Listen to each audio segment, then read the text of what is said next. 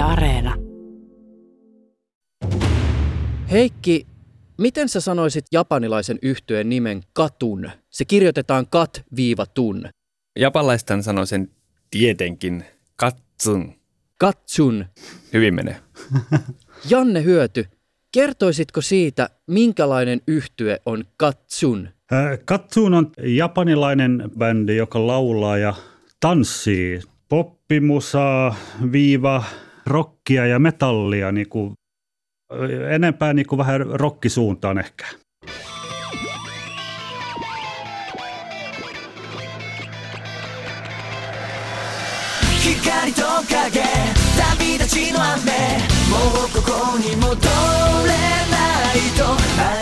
Se, mitä itse olen nähnyt yhtyeen esiintymisiä, niin mun silmiin näyttää siltä, että suomalaisittain voisi todeta, että Katsun on poikabändi. Se on poikabändi, kyllä, kyllä.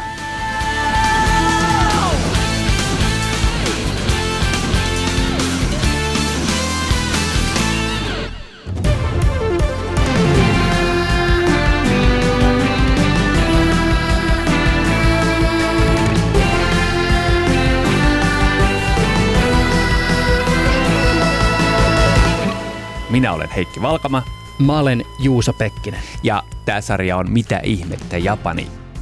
Kuinka monta kansainvälisiä listahittejä tehnyttä suomalaista säveltäjää sä osaat luetella? Öö, Darude, Darude, ja sitten oli se jätkä, joka teki sen Sandstormin, öö, ja sitten jotain hevareita. Ja meidän pitää ehkä ottaa listalle myös Janne Hyöty.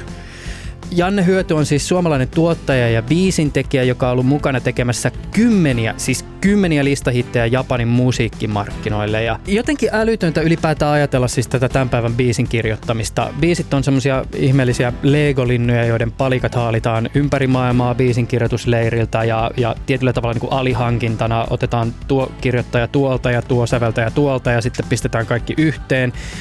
Tässä yhteydessä ei voi myöskään olla puhumatta japanilaisen musiikkibisneksen pimeästä puolesta.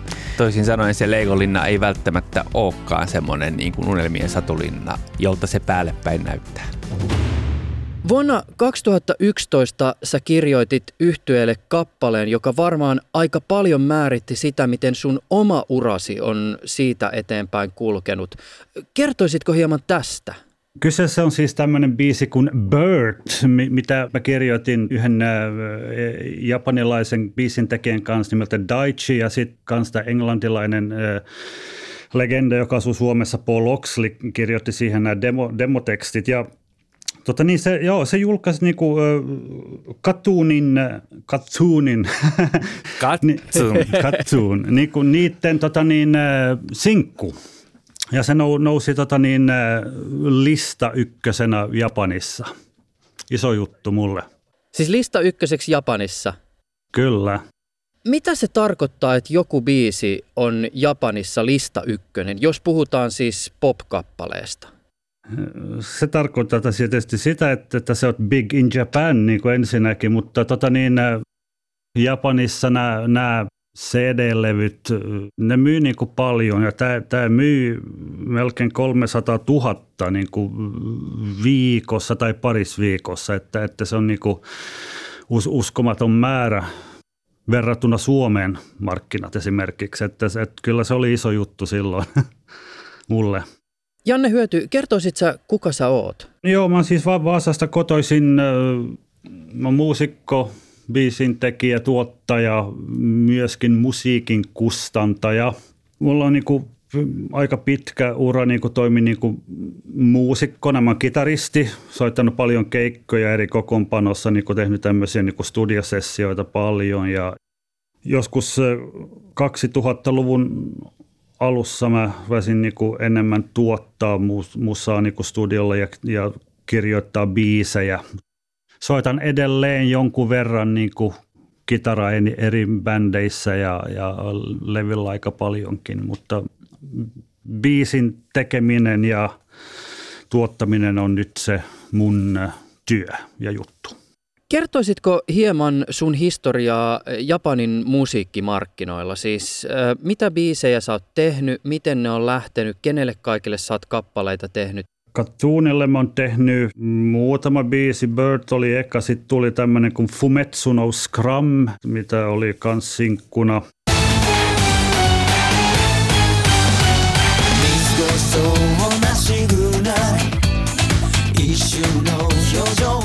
Arashi, joka on niinku ollut tämä kaiken aikojen melkein isoin poikabändi Japanissa. Niille mä oon tehnyt kolme kolme sinkkua Wild at Heart, Your Eyes ja Endless Game.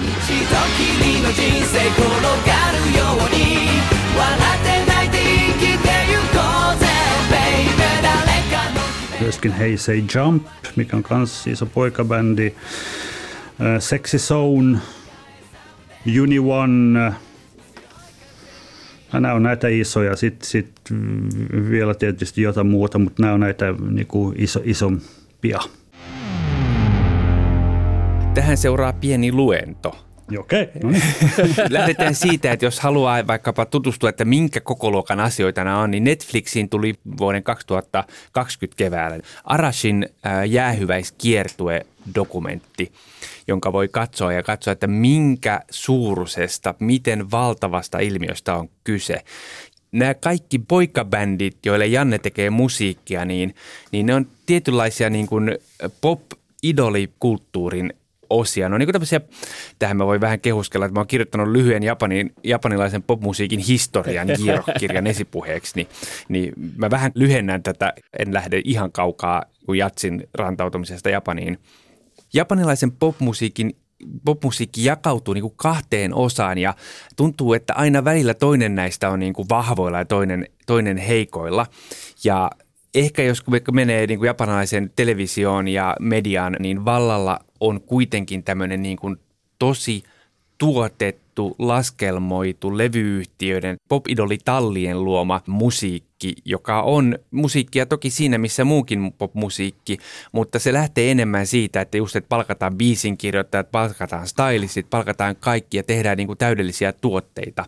Ja tämmöisiä niin kuin poikabändejä joille Janne on tehnyt biisejä, niin Johnny's uh, Entertainment, Johnny's Jimusho, niin Amerikassa syntyneen Johnny Kitagawan 60-luvulla luoma tämmöinen niin kuin idolitehdas on, on vahvoin ja suurin niistä ja tuottanut valtavasti semmoisia niin kuin viihteen powerhouse ja niin kuin SMAP, joka käytännössä jos avaa televisio, niin joku SMAPin entisistä jäsenistä on jossain ohjelmassa. Toki SMAP hajos eros Johnny'sista tuli riitoja. Janis, tämä niin kuin Joni Kitakava kuoli viime vuonna, mutta, mutta tämä on niin kuin tämä popmusiikin Idols-tehdas on toinen puoli ja sitten on nämä bändit ja japanilaiset itse popmusiikin historioitsijat puhuu bändibuumeista, että aina välillä nousee, nousee ajanjaksoja, jolloin niin tämmöiset muusikot, jotka tekee itse omat biisinsä ja perustaa bändejä ja singer-songwriterit niin nousee, nousee vahvasti esiin, mutta mutta se on niin kuin se toinen, toinen puoli tätä japanlaista popmusiikkia. Ja tällä hetkellä musta näyttää siltä, että tämä, tämä niin kuin, ää, tyttöbändit, poikabändit tuotteistettu on kaikkein vahvimmillaan. Luento loppuu. Onko fanien välillä jotakin tällaista, no ei nyt varsinaisesti East Side, West Side henkistä flightista, mutta onko tämmöistä tavallaan niin kuin jännitettä näiden kahden perinteen välillä? Ehdottomasti on. Se ei ole mikään flaidis, mutta, mutta siinä, siinä on semmoinen tiety, tietynlainen niin kuin ehkä ylenkatse, että ne, jotka pitää, pitää oikeista, oikeasta rockista ja sellaisesta singer-songwriter-perinteestä, niin ne ehkä vähän ylenkatsoo, ylenkatsoo että, että ne on niin kuin tuotteita – että se ei ole niin, kuin niin aitoa ja sydämestä lähtevää todellista rockia tai poppia – mutta, mutta mikä voi olla todellista rockia ja poppia, me voidaan siitä tietenkin keskustella missä maassa vaan. Janne, ennen kuin sä teit lista ykkösen Japaniin, niin sähän teit vissiin ainakin sata biisiä siinä suurin piirtein kolmen vuoden aikana. Suurin piirtein joo, joo mä tein tosi paljon, mä yritin ja yritin ja, ja tota niin, tämä japanilainen kustantaja Soundgraphics sanoi koko ajan, että sä teet hyvä, hyvä matsku, että, että, ja oli jotain niin kuin biisejä on hold jollein art, artist, Johnny's artistilla siellä, siellä Japanissa ja ja, ja totin mä tein ja tein paljon, paljon, paljon ja kaikki oli niin kuin hyviä ja, ja sain, sain hyvää palautetta sieltä Japanista, mutta ei, ei oikein mitään mennyt läpi. Ja se hauska juttu oli, että tämä Burt-biisi, se oli se ensimmäinen biisi, mitä mä tein. Siis se, josta tulee lista ykkönen? Joo, kyllä. Maalikon korvaanhan tämä kuulostaa siltä, että tämä on aivan häkellyttävä määrä biisejä. Monen mielessä on ehkä just tämä romanttinen kuva tämmöisestä biisintekijästä, jonka jokaisella kappaleella on tarina ja jokainen biisi on kuin rakas lapsi. Sata biisiä parin kolmen vuoden aikana. Sehän kuulostaa siis anteeksi nyt, että mä käytän tämmöistä termiä, mutta liukuhihnalta. Avaisit sä Janne hieman sun kaltaisen ammattimaisen biisintekijän työn luonnetta, siis joka ainakin tälleen lukujen valossa kuulostaa aika teolliselta. Mm. Onko se liukuhihnaa vai rakastat sä jokaista sun kappaletta kuin omaa lastasi? no tota niin, äh Joo, siis kaikki biisit, mä on, mit, mitä mä oon tehnyt, niin ne on hyviä. Sitä mä tykkään, joo. Nimenomaan. Mutta Seisot to, jokaisen takana. Mä, mä, mä, tota, niin, mä, en, mä en enää muista kaikki nämä biisit, mitä mä oon tehnyt, minkälaisia ne on. Se on niinku vaikea tehdä jotain, mitä ei ole niinku itselle niinku toimivaa tietysti. Se pitää olla jollain, jollain tavalla hyvää. Niinku, tietysti tämä J-pop, genrees on niin erilaista. Välillä se mietit, että kyllä, että kyllä tämä on niinku jotenkin omituinen biisi, mitä mä oon tehnyt, mutta kuitenkin niinku aika hyvä. Pal- paljon tuommoisia niinku edelleen, että, että vaikea selittää, mutta siis kaikki biisit on, ne on hyviä, mutta, mutta ei välttämättä niin kuin mun, niin kuin mun rakkaat niin kuin lapset niin sanotusti, ei. Voisit pikkasen avata vaikka jonkun tavallaan niin esimerkki biisin kautta sitä, että, että miten sun joku biisi vaikkapa sinne Japanin markkinoille syntyy? Siis mikä on se, anteeksi nyt taas, että mä käytän tämmöistä termiä, mutta ikään kuin se teo, tavallaan se teidän teollisuuden prosessi, jossa näitä tuotteita tuotetaan? Helpoin tapa on, että, että, että saa joku niin kuin liidi Japanista, että, että nyt, nyt tämä ja tämä bändi tarvitsee tämmöinen ja tämmöinen biisi, sä tiedät, mikä tämä ty- tyylisuunta on ja on jotain referenssebiisiä, että täm, tämmöinen ja tämmöinen, mutta tietysti niin vähän erilainen, että yleensä mä, mä, mä tota niin, rupean ääntää jonkunnäköinen niin kuin demoaika heti, mä tulee niin kuin joku sointukulku, niin kuin, mitä mä tiedän, että, to, että tämä toimisi Japanissa. Tulee joku melodia, idea, mutta aika, aika pitkällä mä teen niinku sitä demopohja niinku valmiiksi ennen kuin rupeaa vääntää sitä melodia sen päälle. Sä teet joku teksti sitten englannin kielellä, demoteksti, ja sä lähetät se biisi Japaniin. Kustanta Japanissa pitchaa sen eteenpäin artisteilla, jos joku kiinnostaa ne, tota, niin ne sitten tekee sen biisen ja ne ehkä ne haluaa käyttää sun demotausta, jos on, jos on tarpeeksi hyvä, ne ostaa sen pois ja se on sitten se lopullinen versio ja ne laittaa sitten Japanissa vaan tämä oikea laulu, artisti laulaa päällä ja se on sitten sit valmis paketti. Eli kaikki tekstit, tekstit tulee Japanista, bändit tulee Japanista.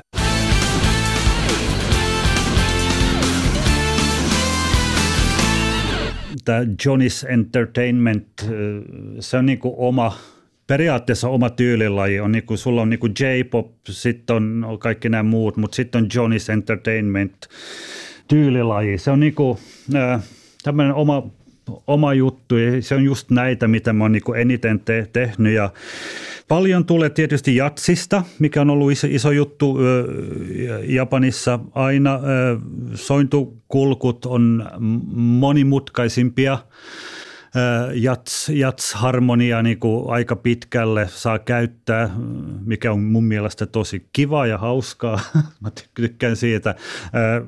Nämä osat biisien, niin kuin, biisien rakenteet vähän pidempiä, melodiakieli – on erilainen, mikä on ollut se hankalin juttu niin kuin, ö, opetella, miten tehdään niin kuin japanilainen melodia, että se toimii Japanissa. Se on vaikka, ollut vaikea tietysti. Mutta hyvin, hyvin erilaisia niin kuin, verrattuna länsimaat, Suomi, Eurooppa, Amerikka, niin poispäin. Mun oma kokemukseni ei ole missään mielessä hienovarainen. Mä puhun nyt semmoisista yleisistä impressioista, mutta jos mun pitäisi jotenkin sanallistaa sitä kokemusta, jota mulla vaikkapa tästä tyylilajista on ja sitä, mistä ne erot tulee, niin mä nostasin esille monia juttuja, joita säkin mainitsit. Siis esimerkiksi sen, että biisithän on tosi polveilevia, niissä on tosi monta osaa. Jotkut osat on yllättävänkin monimutkaisia esimerkiksi melodioiltaan ja tuntuu, että, että vaikkapa just japanilaisen popin kontekstissa aika helposti tai iisisti lähdetään lainaamaan toisista tyylilajeista. Siis tuntuu, että ne on välillä semmoisia aika, voisi sanoa jopa ekletistisiä mash-appeja. Se, mikä kiinnittää omaan korvaan huomioon on se, että, että biisit on jotenkin pikkasen nopeampia kuin vaikkapa tälleen niin kuin suomalaiseen makuun. Siis joku semmoinen tavallaan eteenpäin kaatuvuus tai ö, ehkä hieman nopeampi tempo kuin vaikkapa suomalaisessa biisissä. Jos mä jotenkin tiivistäisin, niin fiilis on aika turboahdettu ja se tunne on jatkuvasti läsnä, että koskaan ei ole tylsää. Jokainen tahti tavallaan tuo jotain uutta.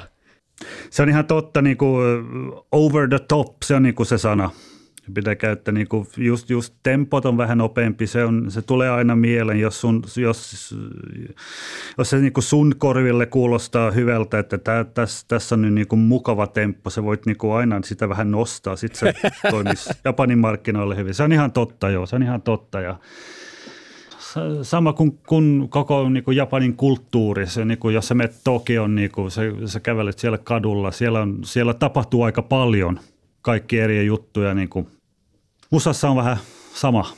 Mä itse tulin teiniksi 80-luvun äh, Japanissa ja kasvoin kuuntelemalla ensin niin kuin japalaista popmusiikkia ja sitten tutustuin niin kuin amerikkalaiseen ja englantilaiseen popmusiikkiin ja vasta sitten myöhemmin suomalaiseen. Ja kaiken tämän jälkeen niin kuin suomalainen musiikkihan kuulosti äärimmäisen synkältä ja hitaalta.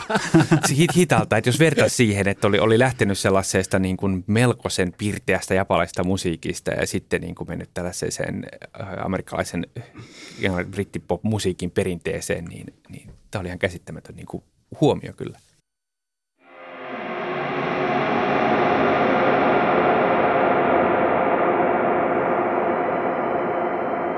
Jos me puhutaan, puhutaan tästä Johnny's Entertainmentista, jolle, jolle Janne on tehnyt, tehnyt biisejä, niin Johnny Kitagawa, Johnny's Managementin perustaja, Johnny's Entertainmentin ja kaikkien sivuhaarojen perustaja, niin, niin kuoli vuonna 2019. Hän oli vanha mies jo, jo toki – ja silloin nousi muutamissa japanilaisissa medioissa esiin taas kerran syytteet ja oikeastaan hänen saamansa pieni tuomio. Muutamakin hänen, hänen entinen poikabändinsä jäsen on kirjoittanut paljastuskirjan asiasta, että Johnny's Entertainmissa ei päässyt eteenpäin. Jos halusi menestyä urallaan, piti hyväksyä Johnin seksuaalinen ahdistelu. Eli tämä Johnny Kitagawa oli eh, niin kuin japanilaisen popin Harvey Weinstein, joka, joka niin kuin ahdisteli nuoria poikia, alaikäisiä poikia, tarjosi niille viinaa, juotti, juotti ja niin kuin teki asioita, joita, jotka ei kestä päivänvaloa. Ja jostain syystä tämä niin kuin japanilainen popin ja, ja TVn ja median niin kuin yhteiskoneisto ei millään tavalla keskimäärin reagoinut siihen, kun Johnny edes silloin, kun hän kuoli, niin näitä asioita ei muisteltu, näihin asioihin ei palattu. Muutama lehti, esimerkiksi Shukan Bunshun, tämmöinen aikakauslehti, joka kirjoitti jo aikaisemmin niistä, niin kirjoitti niistä, mutta, mutta tästä niin kuin täydellisesti vaiettiin ja jonkin näköinen myös niin kuin japanilaisen popmusiikin Me Too-liike antaa odottaa itseään. Että mä veikkaisin, että myös niin kuin täällä tyttö Idols tuotanto tehtaiden puolella on ihan vastaavat, vastaavat koneistoja. Ja Koreassahan on niin kuin ollut tämmöisiä skandaaleja. Joo, kyllä, kyllä, mä, kyllä se on ollut tiedossa tämä juttu, että varsinkin kun Johnny's Entertainmentilla että tämmöisiä juttuja on, on ollut ja on, on mä nyt miettinyt, kun niinku just näitä bändinimiä, esimerkiksi Sexy Zone, niinku, silloin kun ne aloitti, tämä nuorin oli niinku 12-13 vuotta vanha siinä bändissä. Ja on se nyt vähän niin kuin ihmeellistä jo, jo, jotenkin, mutta on se tietysti ollut myös tämmöinen salaisuus, ei, ei, ei ketään niin tuossa niin kuin, bisnesmaailmalla on puhunut tästä ikinä, että mitä mä oon niin luennut ja kuullut, että, että on ollut, ollut, ollut, ollut tämmöisiä, tämmöisiä juttuja, mutta, mutta vähän tämmöinen niin kuin ei siitä ole niin saanut puhu, puhua edes. Kaikki, kaikki biisit on mennyt kustantajien niin kuin läpi sinne, että, että, että mä, en, en mä niinku ollut varma ja en mä tiedä, mikä siinä oikein niinku sen, to, siinä toisella puolella oikein tapahtuu. Se on niinku salaisuus meille kaikille täällä päin. Että, että on, on mä tietysti miettinyt, miettinyt asiaa monta kertaa, niinku, mutta joo, se on niinku ollut tietysti business, business mulle ja meillä täällä päin, että. Va, vai, va, vaikea, vai, vaikea, vaikea kysymys, vaikea, vaikea. Valtaosa mediasta on lähes vaiennut nämä syytteet ja niitä ei, niitä ei ole nostettu esiin. Ja tietty määrä käydään niin kuin MeToo-keskustelua ja esimerkiksi japanilainen toimittaja kertoi häirinnästä ja nosti niin kuin tämmöistä MeToo-liikettä siellä, mutta se on edelleen marginaalista. Siellä, siellä niin kuin tällainen iso, iso häirinnän vastainen niin kuin jonkinnäköinen aalto on vielä tulematta. Totta kai, totta kai niin kuin seksuaalisesta häirinnästä ja muusta niin kuin on puhuttu siellä pitkään ja siihen on kiinnitetty huomiota, mutta, mutta on paljon vielä pöyhittävää.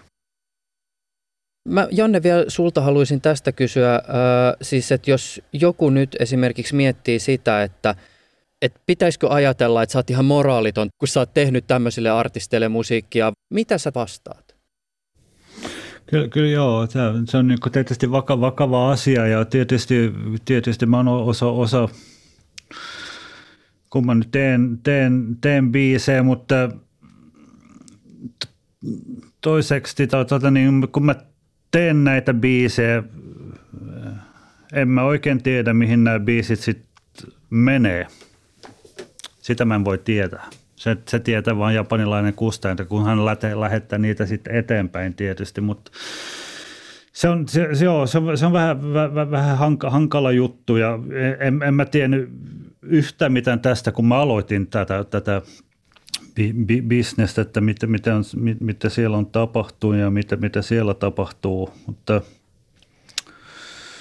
joo, mulla, mulla on tosi vaikea vastata tuohon kyllä.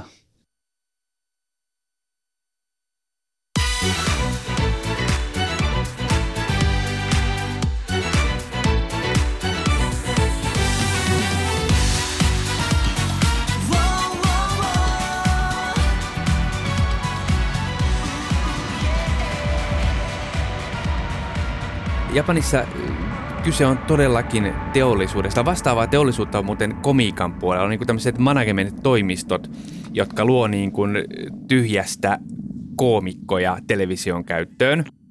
Nämä niin kuin management-toimistojen, kuten tämä Johnny's, Johnny's Entertainment, niin näiden, näiden niin kuin merkitys on siinä, että, että niillä on yhteydet televisiostudioihin tai televisiokanaviin, niillä on yhteydet radioin ja tavallaan, tavallaan ne niin kuin – jos ne haluavat puskea jonkun artistin läpi, niin sitten ne sopii televisioasemien kanssa, että te saatte meidän tätä tähtiartistia sen verran, jos te annatte niin ja niin paljon niin, aikaa myös niin, tälle niin. meidän tuoreelle artistille. Ja kyse on niin kuin sellaisesta saumattomasta ketjusta, jossa niin kuin media hyötyy poppareista, popparit, popparit, varsinkin sellaiset nuoret popparit on, on osa, osa niin kuin rankkaa koneistoa. Se on niin kuin sellainen, sellainen kokonaisvaltainen teollisuudella, johon kuuluu managementyhtiöt, musiikin kustantajat, televisiokanavat, radiokanavat ja tässä kaikessa osa on sitten se musiikki. Mikä sun arvio on siitä, että, että kuinka tietoinen yleisö tavallaan tästä koneistosta siellä taustalla on? Yleisö ei ehkä tiedä koneiston niin kuin hieno mekaniikkaa, mutta yleisö tietää koneiston. Eli kun vaikka Johnny's, Johnny's Junior on tämmöinen niin kuin heidän nuorten poikabändien brändi, jossa on niin kuin yli 14-15-vuotiaita poikia. poikia. Ja kun, kun sieltä tota, tulee, tulee bändi, niin heti yleisö osaa odottaa, että okei, nyt meillä on tuot uusi tuote. Ja kun se bändi, bändi on aikansa ollut, niin, niin todennäköisesti saa vähitellen lisää ja lisää niin kuin televisioaikaa, radioaikaa. Ja sitten, sitten joku voi sanoa, että hei mä bongasin se jo silloin, kun oli vielä junioreita ja siitä kasvaa iso. Ja ne tietää, että se koneisto pullauttaa tasaisin väliajoin, kun, kun niin kun poikabändit vanhenee, niistä tulee aikuisia, ne ei voi olla loputtomasti poikabändejä, niin tarvitaan koko ajan lisää niin uusia poikabändejä tilalle, jolloin, jolloin sama, sama koskee toki tyttöbandeja, ää, Japanin supersuositut niin kun, tyttöbändit on oma, oma osionsa, jos me voitaisiin puhua, puhua kaksi tuntia tai 20 tuntia, mutta joka tapauksessa tämä koneisto niin kun on tietoinen. Ihmiset tietää, että koneisto toimii ja, ja kaikki on niin kuin rakennettua.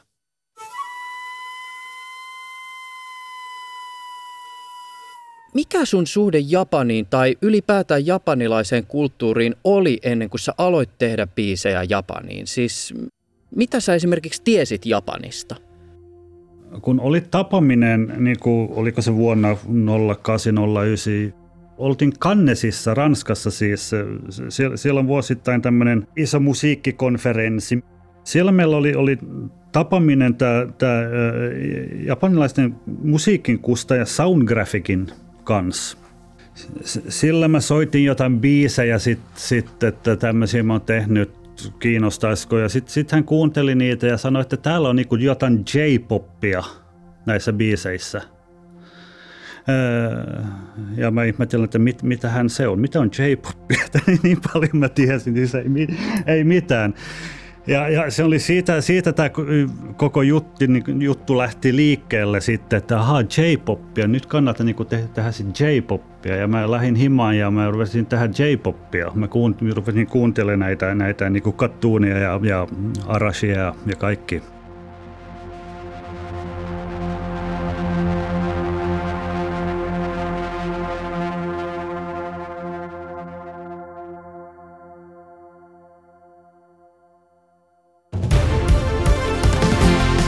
Jaksossa kuultiin seuraavat musiikkinäytteet. Kattun, vai oliko se Katsun? Katsun. Yhtyeeltä pätkäkappaleista Birth sekä Fumetsu no Scrum. Lisäksi mukana oli Arashi yhtyeen Wild at Heart sekä Sexy Zone-bändin kappale La Sexy Woman. Kiitos etähaastattelun Vaasanpään järjestelyistä Yle Pohjanmaan tekniselle tuottajalle Hans Mikael Holmgrenille sekä Pasilassa Janne Niemiselle.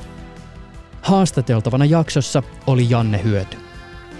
Mitä ihmettä Japani-sarjan ovat toimittaneet Juuso Pekkinen ja Heikki Valkama?